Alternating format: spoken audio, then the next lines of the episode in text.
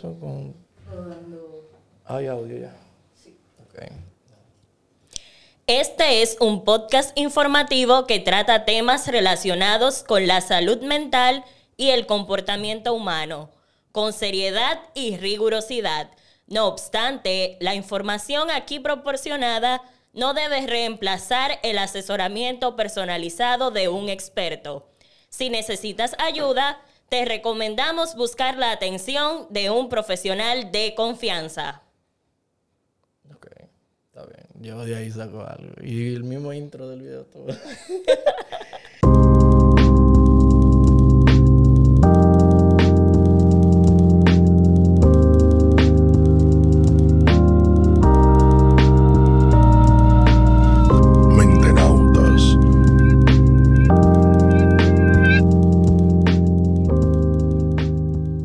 Bienvenidos a este espacio donde exploramos la mente, así como un cosmonauta explora el universo.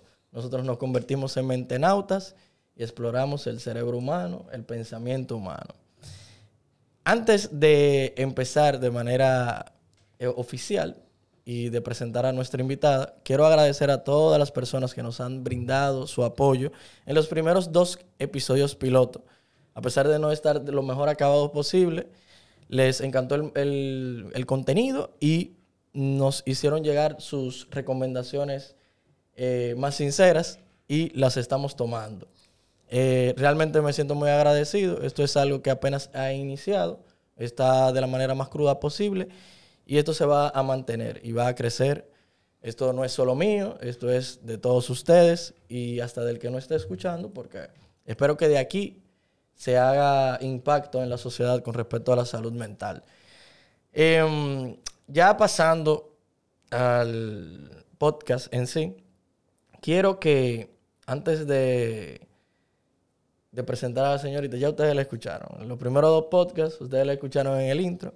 Ella es la que da ese sonido de advertencia. Y hoy también la vieron haciéndolo en vivo.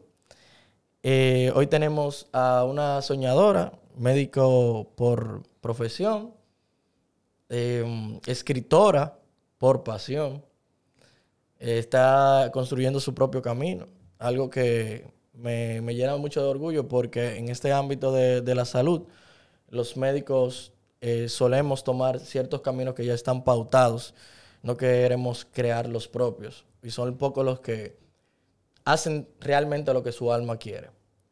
Y hoy tenemos el vivo ejemplo de lo que yo diría el arte. Esta muchacha también aflora mucho el arte. Y es quien me hace conocer el término de mariposa technicolor. Hoy tenemos con nosotros a Maridení Jiménez Escalante. Gracias. Un placer estar aquí. Ok. Maridení, eh, ¿puedes presentarte, decir más o menos un poco de tus orígenes, quién eres tú? Bueno, como tú dijiste en la presentación, yo soy una soñadora. Ese es mi término favorito. Y me gusta porque cuando el ser humano tiene que definirse, a veces tenemos que ir más allá de eso que nos otorgan los títulos, porque somos muchísimo más que eso. Como seres humanos tenemos un potencial increíble para hacer de nuestra vida lo que nosotros queramos de ella y no hay que ponerle un límite a esas cosas que queremos lograr, tal vez porque aún no se han hecho. Podemos hacer un camino nuevo. Yo nací en un pueblo de República Dominicana que se llama Galván, está en la provincia de Bauruco y el municipio cabecera es Neiva. Ok, una muchacha de, del sur profundo, como dicen. Del sur, prefiero no decirle profundo. ¿Por qué no le prefieres decir profundo? porque cuando tú dices este o norte del país, tú no dices que está profundo a pesar de la distancia. Entonces, ¿por qué hacerlo con el sur? un buen concepto, una buena forma de mirarlo. Claro. Em, yo quiero, hay un podcast que yo escucho mucho, un shout out a ellos, que sale todos los lunes, se llama Se está jugando. Es un podcast de videojuegos. Y ellos... Eh, le hacen honor a su nombre eh, en cada episodio. Cada, cada, vez a los integrantes o a los invitados, ellos le preguntan, ¿y qué tú estás jugando? Entonces, en Mentenautas, yo quiero saber qué está pasando por tu mente en estos últimos días, hoy, en esta última semana. ¿Qué es lo que más eh, ha estado reverberando en tu cabeza? En mi cabeza siempre hay dos cosas, libros y música. Por cualquier cosa que tú me digas, a mí se me puede ocurrir una canción o un libro que yo haya leído o que haya escuchado el nombre, o puede ser hasta una anécdota o una conversación que haya tenido con alguien. Suele pasar que últimamente, digo, últimamente no, que cada día uno amanece con un mood, un modo, y uno a veces aparece con, o se levanta con una canción en la mente. ¿Qué, ¿Qué, canción últimamente? La canción de la gratitud de Rafael, de Rafael Lechowski. Sí. Muy duro. Totalmente recomendado. Sí. ¿Y algún libro a recomendar? Un libro, el que estoy leyendo ahora, que es una colección de poesía del siglo XX de mujeres, o Miguel Hernández. Ok. Bien. Eh, ya de esta introducción, eh, vamos a, dar la segunda introducción, la parte introductoria del tema. Esto es como una cebolla, tiene varias capas. Claro que sí. Em, como muchos me conocen, yo soy un amante a lo vintage, a lo retro, a lo viejo, a lo old school. Y como buen amante de eso y también fotógrafo, me gusta un poco el video y todo eso. Y a mí se me metió en un tiempo las ganas de ver películas muy viejas. Yo, yo creo que yo soy de la poca gente que ha visto eh, Godzilla, la primera. La primerita, primera, primera, primera. Que era, los edificios eran maquetas. Bueno, de hecho, el, protagonista que era Godzilla, era un señor que se vestía de Godzilla, murió no hace mucho. Y dentro de esa búsqueda de películas retro, yo encontré hace mucho una película llamada, en inglés, Gaslight. Eso significa lámpara de gas. Esa película es una película inglesa de Reino Unido. Eh, y es originaria, o sea, primero tuvo una obra teatral, le, hicieron inspirada en una obra teatral de Patrick Hamilton, que fue creada en 1938. En 1944, entonces, realizan eh, Gaslight, que en Reino Unido se llamaba eh, Street Angel, o sea, ángel de la calle, y en Estados Unidos le pusieron Gaslight. ¿De qué trata la película? La película técnicamente eh, se basa en dos personajes principales, una pareja de esposos, en la que el marido em, trata de hacer ver como loca a su esposa. Ellos se mudan a una mansión. Estoy tratando de no dar mucho spoiler porque si que la quieren ver. Ellos están en una mansión y en las mansiones de antes habían lámparas de gas en toda la, casa. O sea, había una conexión de gas y eso se controlaba. Claro, porque no tenían electricidad. Efectivamente. Entonces, él lo que hacía era que controlaba esas, eh, esas lámparas, apagándolas, subiéndolas o poniéndolas a parpadear. Entonces la mujer veía esto, lo comentaba y él decía que eso no estaba sucediendo. También él movía cosas del lugar y todo eso y, le estaba manipulando. Entonces, de esta película es que nace un término psicológico y el nombre a un tipo de manipulación. Este, esta manipulación se le llama manipulación gaslight o manipulación luz de gas o lámpara de gas. Entonces, ya haciendo esta introducción, conociendo el origen. Una película muy buena que la pueden también encontrar en YouTube. Yo estaba viéndola en estos días. Ustedes la pueden poner Gaslight, está en español en YouTube. O sea que no tienen que pagar ni un peso, no tienen nada, eso es gratis. Y eh, habiendo conocido esto, ¿qué tú conoces de este tipo de manipulación? Es curioso decir que además de la versión en película que se hizo en 1944, se hizo otra primero en 1940, ¿Oh, sí? que el director era Dickinson. Pero me encantó la obra teatral. O sea, si la pueden leer, que también está disponible en internet de manera gratuita, es muy, muy chula. Porque el Señor comienza a decirle a su esposa que ella está tergiversando las cosas y cuando le dice algo, ya vienes tú de nuevo con esas ideas o con esas locuras y comienza a hacerle creer que lo que ella le dice se lo está imaginando. Entonces ahí podemos definir el término de gaslight o de manipulación tipo gas, que es cuando una persona te hace creer que tu percepción de la realidad está alterada o equivocada. Eso, eso suele suceder más de lo que se... O sea, más, más frecuente de lo que se puede, puede llegar a parecer. Y nosotros estamos hablando aquí de una pareja de esposos, pero esto es algo que se puede presentar en casi cualquier ámbito. Y casi siempre es ejercido por este tipo de, de manipulación por alguien que tiene algún tipo de poder sobre la persona que se está ejerciendo este tipo de, maltrato, que incluso es un, es un, tipo de maltrato. Sí. Esto lo podemos ver hasta en la universidad. Yo creo que en la universidad todos fuimos sujetos de este tipo de manipulación eh, por parte de un profesor. El profesor es la autoridad aquí.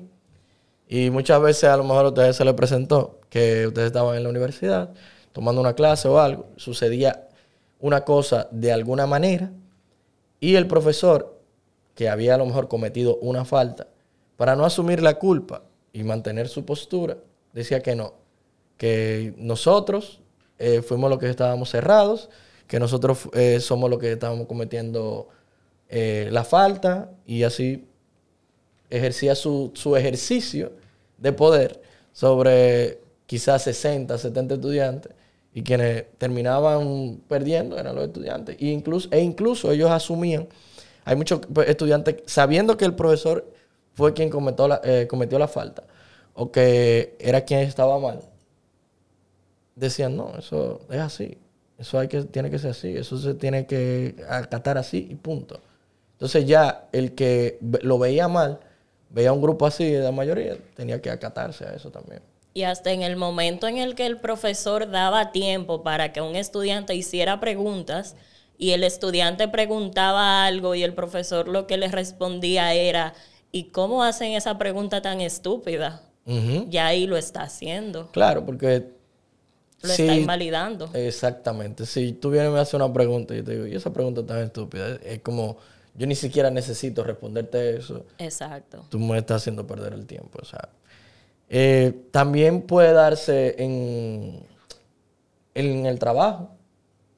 En el trabajo tú puedes estar ofreciendo una idea en un grupo. A lo mejor en una reunión tú ofreces una idea, quizás no se escucha mucho, pero tú la dijiste, todos la, la, oyeron en ese momento, quizás no se tomó en consideración en ese momento. Y luego en otras conversaciones, puede ser hasta en otra reunión, una persona Puede ser hasta, un amigo tuyo, digo, un compañero tuyo, porque un amigo tuyo no te va a hacer eso, o no puede. Que no. digo yo, no debería. Ay, amor, pero lo hacen.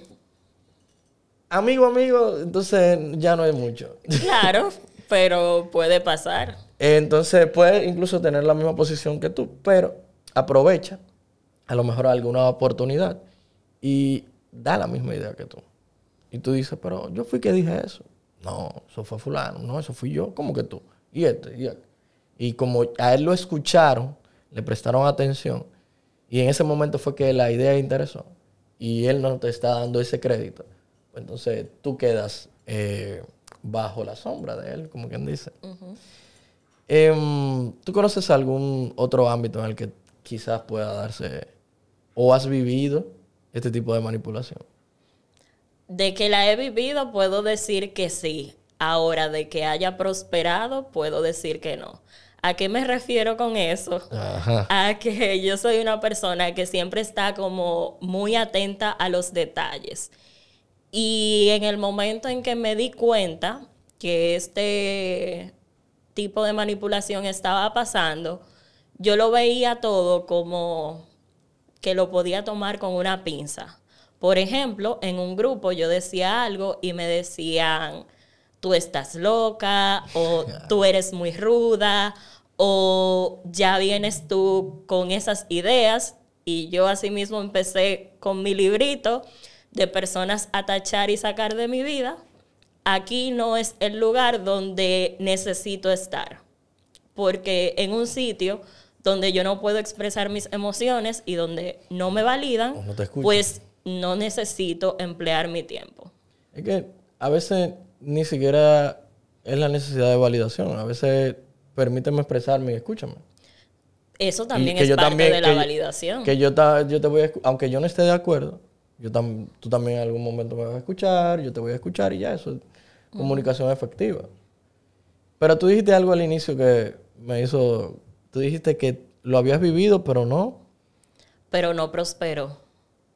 O sea, cuando a una persona le hacen gaslight, esta puede llegar a sentirse culpable, puede bajar su autoestima, puede sentir que sus ideas no las puede expresar. O sea, yo nunca llegué a sentir eso, porque en el primer momento en que yo vi ese patrón de respuesta, yo dije, esto está mal esto no puede ser. Quizás en ese momento no tenía las herramientas para llamarle por su nombre, pero sí me alejé de ahí porque entendía que no era una conducta que estaba bien. De hecho, otro contexto en el que se puede dar es en el contexto personal. Tú misma puedes hacerte ver que estás inventándote cosas en la manera en que tú te hablas a ti mismo o en la manera en que tú validas las emociones que sientes. Por ejemplo, si tú tiendes a decir, yo soy una persona muy exagerada o no debí enojarme por algo que Brian me dijo, en ese momento ya tú estás invalidando lo que tú sientes. Una manera más bonita sería cambiar ese diálogo interno y replantearlo y decir, por ejemplo, tuve razón para enojarme en ese momento, quizás no me expresé de la manera adecuada, pero en otra ocasión lo haré mejor. Esa es una manera. Y en el momento que tú te diste cuenta de lo que estabas viviendo y del patrón que estabas siguiendo, eh, tú dijiste que comenzaste a anotar, en tu librito, a tachar las personas que tú no querías en tu camino y eso. Pero tú también buscaste ayuda profesional, encontraste ayuda en esto. No, porque en ese momento fue algo que yo pude manejar y no tuvo repercusiones mayores. Ok. Cuando yo te comenté sobre el tema que íbamos a tratar, tú me habías dicho que lo conocías de antes. ¿Cómo fue que tú lo conociste? ¿Fue vía ese mismo proceso? No, en ese momento yo no supe ponerle ese nombre. Ese nombre, Pero después, por cuentas de psicólogos que sigo, por cuentas de personas, podcasts, porque me interesan mucho los temas de psicología y psiquiatría, ahí conocí el término. ¿Sabe que hay otras maneras de que se pueda presentar en una pareja? el, el gaslight. No solamente que una de las personas esté distorsionando la realidad y que como para hacerle parecer loco. También hay personas que esto es más común de lo que eh, podría llegar a pensarse, que yo quiero terminar, tú y yo tenemos una, una relación y yo quiero terminar contigo. Y yo comienzo, a buscar donde no hay. Yo comienzo a decir, o, o, estoy esperando que tú seas infiel, o comienzo a decir que tú me fuiste infiel, y a la más mínima cosa, comienzo a buscarle un pero y comienzo a decir que tú cambiaste, que ya no eres la misma. Cuando realmente quien quiere terminar todo esto soy yo y quien eh, ya quiere que se acabe todo soy yo. Y estoy tratando de que tú seas quien dé el paso y no diga después por ahí de que, ah, no, fue Brian que terminó la relación. No, no. Yo lo que quiero es que sea Maridani. No, ella, ella fue la que cambió, ella fue la que hizo esto, ella fue la que hizo aquello. Yo no terminé con ella, ella fue que terminó. Y yo le decía a ella que cambiara y no cambiaba. Pero realmente quien cambió fui yo. Y quien estaba ejerciendo la manipulación era yo. También se da el caso en, política. En política se da un gaslight. Eso... ¿Qué no se da en política? o sea, e, ellos son los masters en esto. Ellos pueden controlar eh, vía las instituciones del lugar toda la información que se pueda, esto puede sonar un poco, ¿cómo se dice? Eh, conspirativo, pero sí, sea, la información es un poder valiosísimo. Y si tú controlas la información que puede llegar al público, pues entonces tú estás em, controlando la realidad, estás distorsionándola, o quizás no le estás dando toda la realidad que las personas quieran. O una entidad de poder que pueda decir bajo un canal X eh, un comentario como que no, eso es percepción de la ciudadanía. eso depende de quién lo escuche, puede decir, ah, no, eso es verdad, ah, no, eso es mentira. O una persona que no sea muy culta y escuche a alguien hablar muy fino, diga, no, yo no entiendo ni mierda de lo que se está hablando, pero ese tigre es inteligente, ese tigre me representa. Cualquier parecido con la realidad es pura coincidencia. no lo creo, pero también. no lo creo. Em, ¿Tú has escuchado algún caso de algún famoso que haya sido objeto de la manipulación gaslight? Que puedas recordar ahora mismo rápido, ¿no? Hay uno que yo, yo estaba buscando y dije, concho, yo quisiera dar algún, algún ejemplo de algún famoso. Y yo no lo recordaba, que era el caso de Britney Spears. Ah, claro. Sí, ¿tú recuerdas algo de, de, cómo más o menos pasó? O sea, yo lo que tengo claro es que hubo todo un movimiento que era Free Britney, pero eso estaba en todas las redes sociales.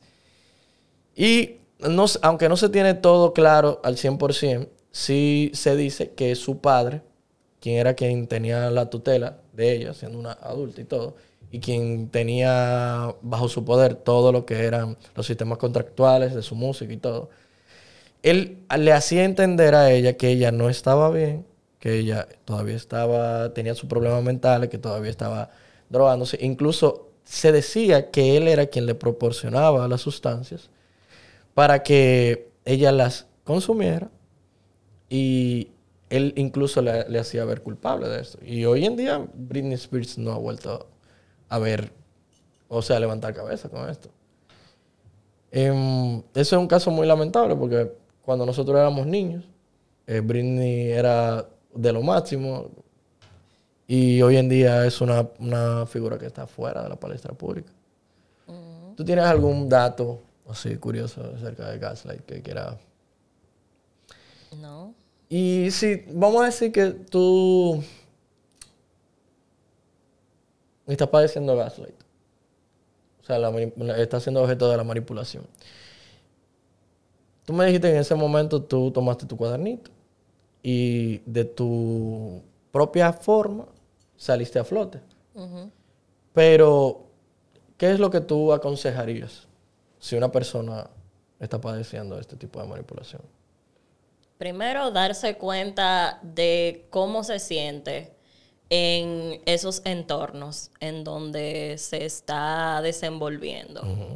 Cómo es el trato que recibe y si se siente más culpable de la cuenta, si siente que no se puede expresar si siente que sus ideas no son escuchadas, que sus opiniones no son valoradas, ese es un buen síntoma o una buena señal para hacer una evaluación de con qué tipo de gente te estás juntando y dónde quieres seguir pasando tu tiempo, porque el tiempo es lo más valioso que tenemos.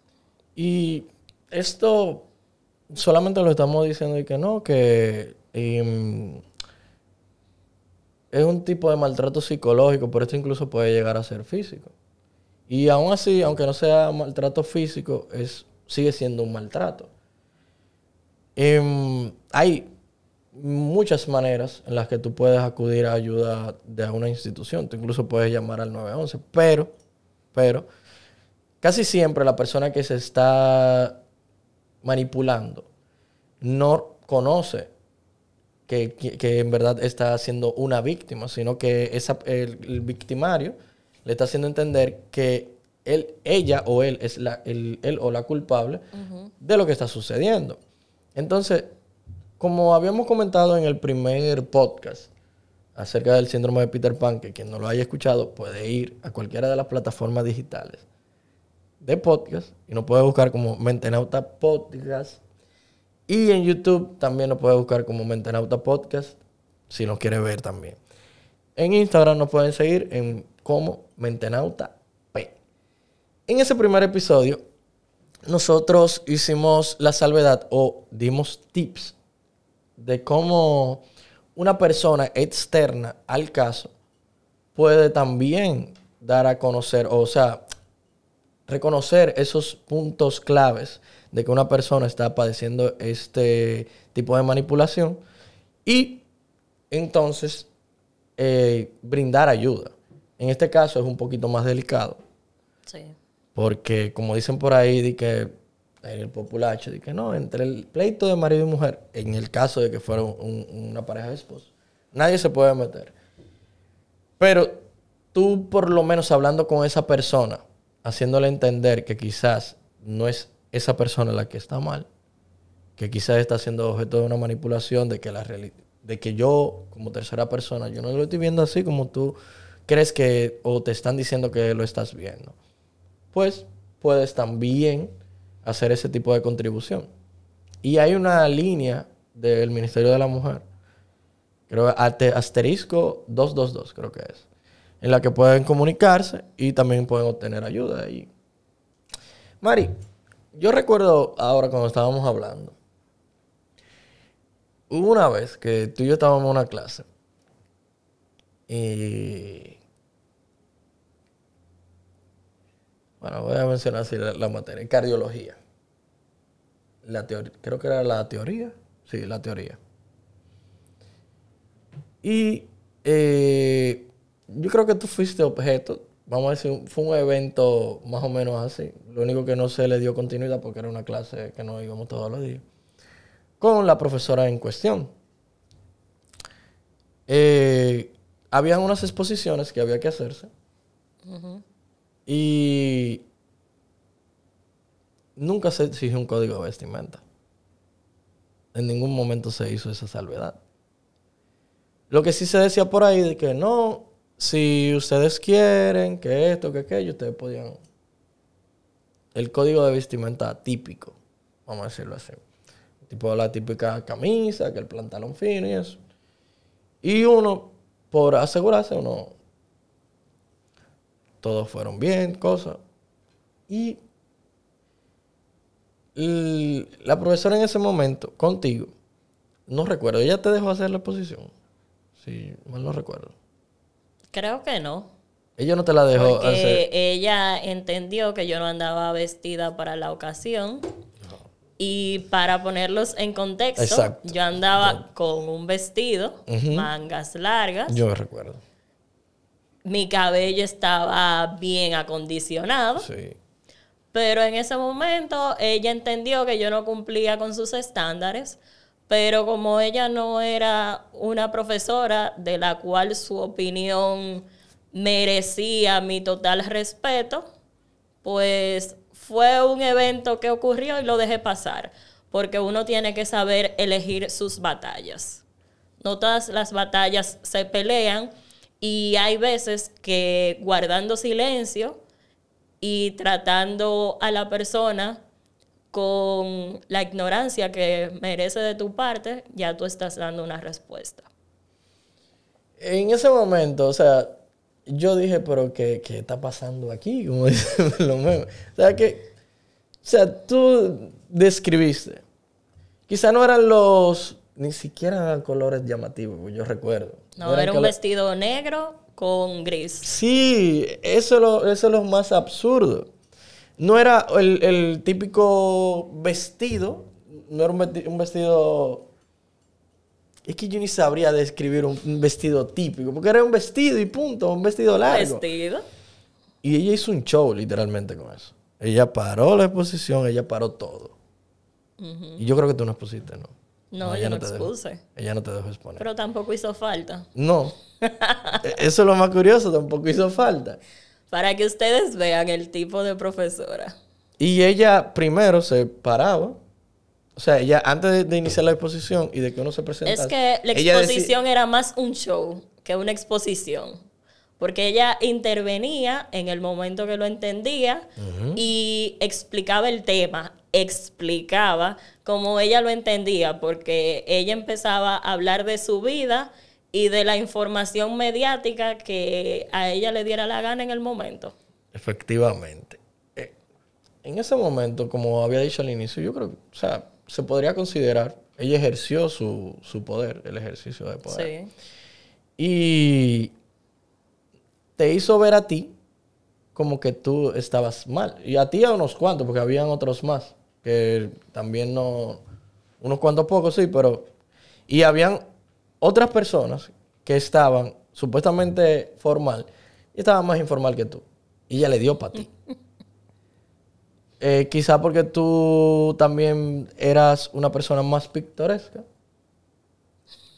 Pero eso nada que ver, eso no, eso no influía en nada de lo que tuviese que ver la exposición, la clase o el mismo médico. Eso nada que ver. Incluso de hecho, ella no era el, no es un ejemplo tampoco que se pudiera decir, ella es el molde.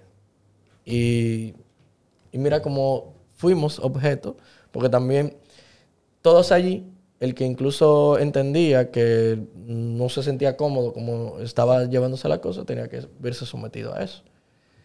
¿Tú viste en tu vida universitaria, a través de tu vida, has visto algún tipo de, de evento como este en el que se esté viviendo gaslight?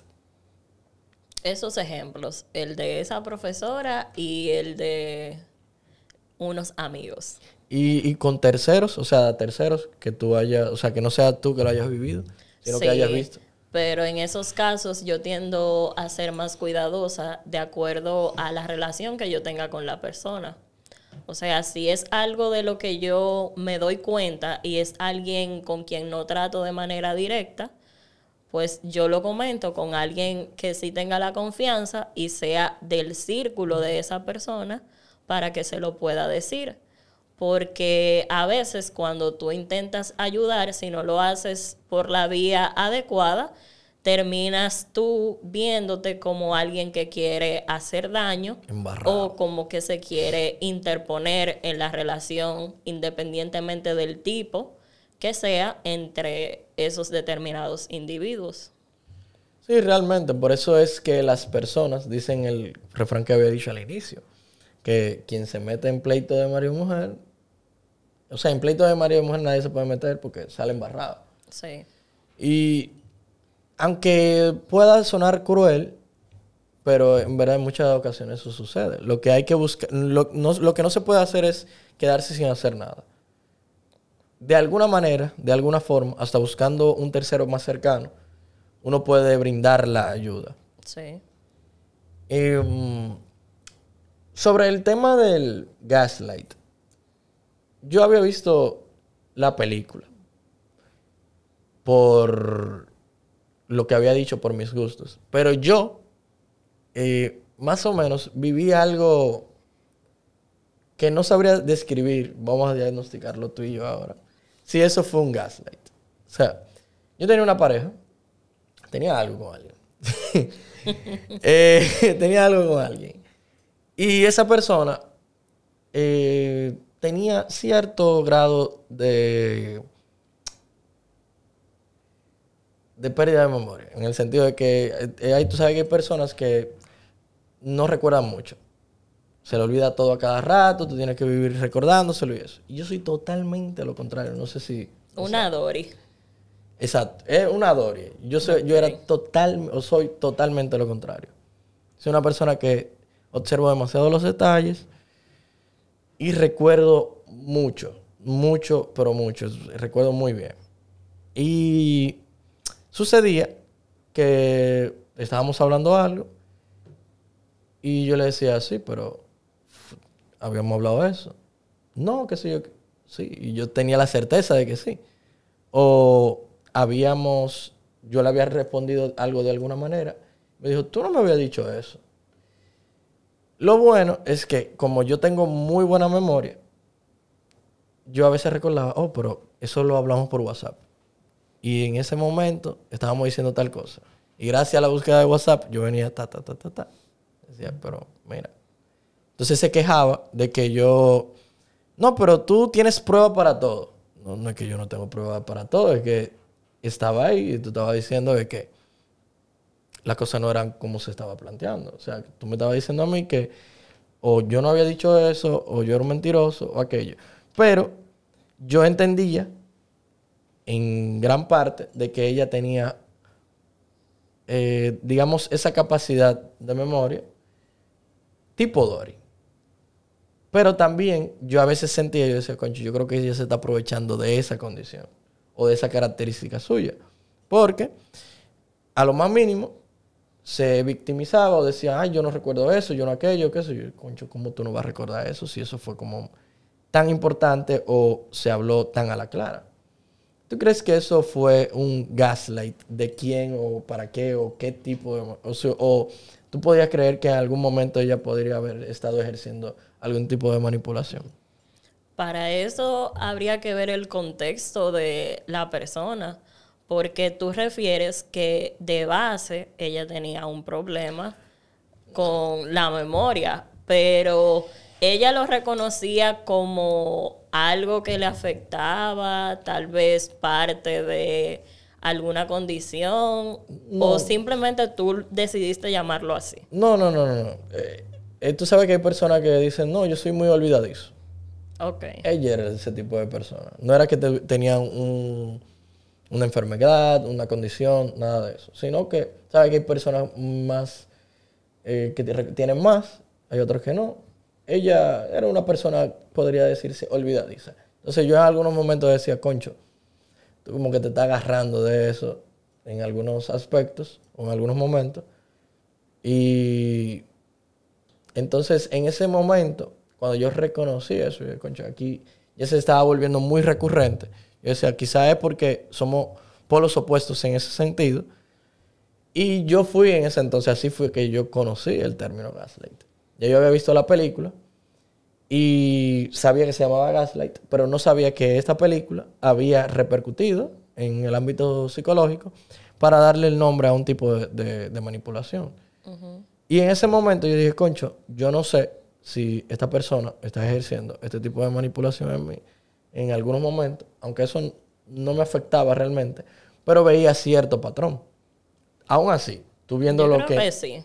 ¿Tú crees que sí? Ella lo ejercía sobre ti porque te hacía dudar de cosas que tú estabas seguro que habían ocurrido.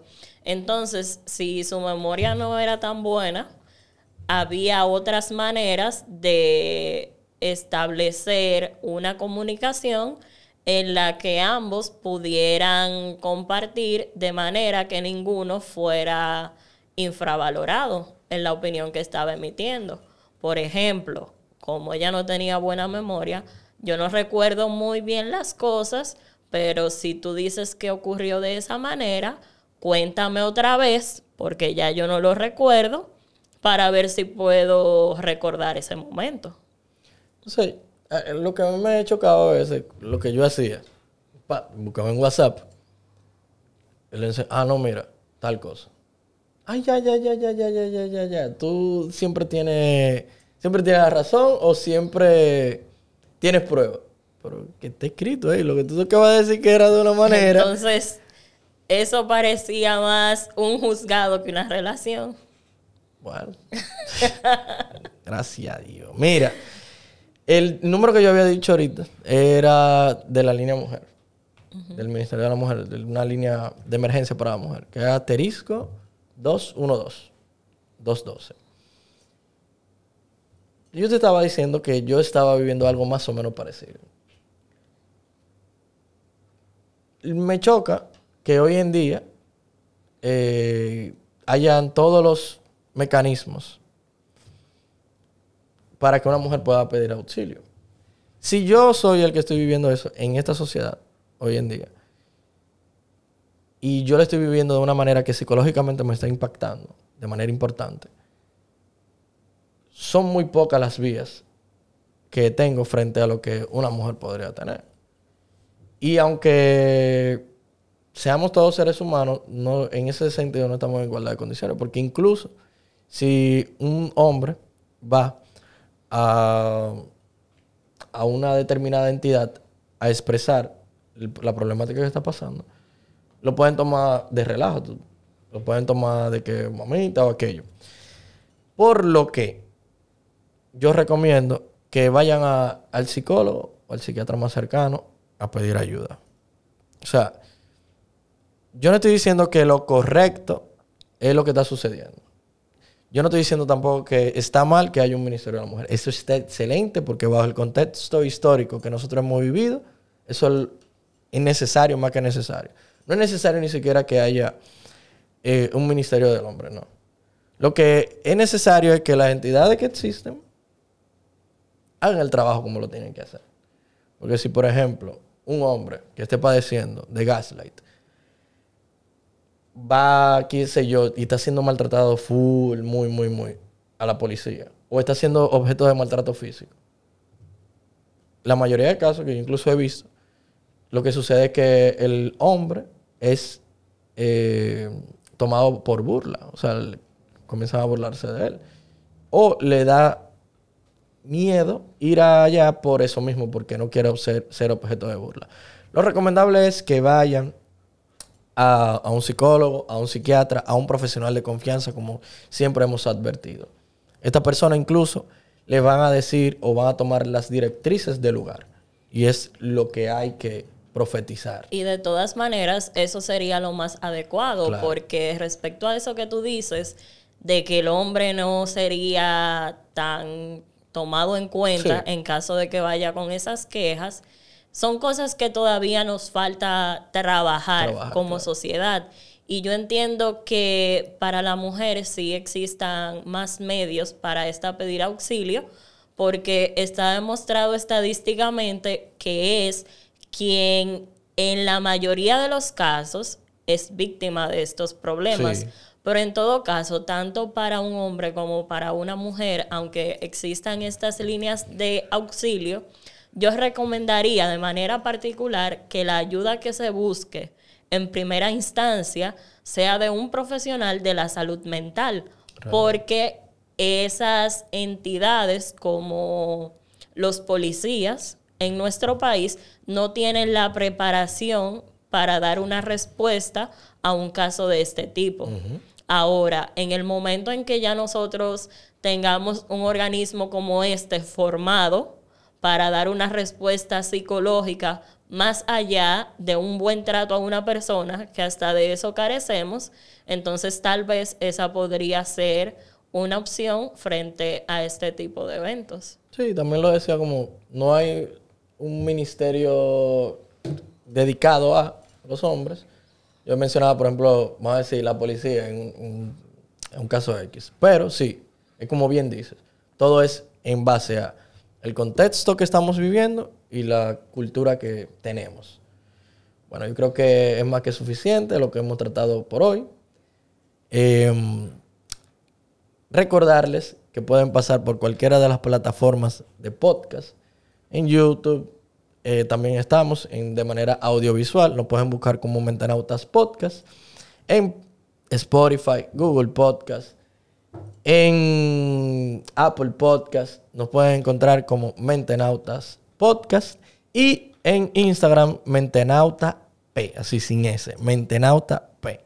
Allí estamos subiendo cada semana todo el contenido que podemos brindarles a ustedes.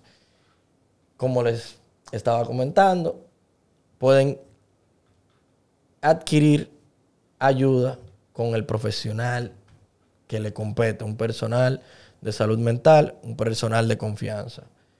Esto fue Mentenautas Podcast. Gracias. Gracias por la invitación.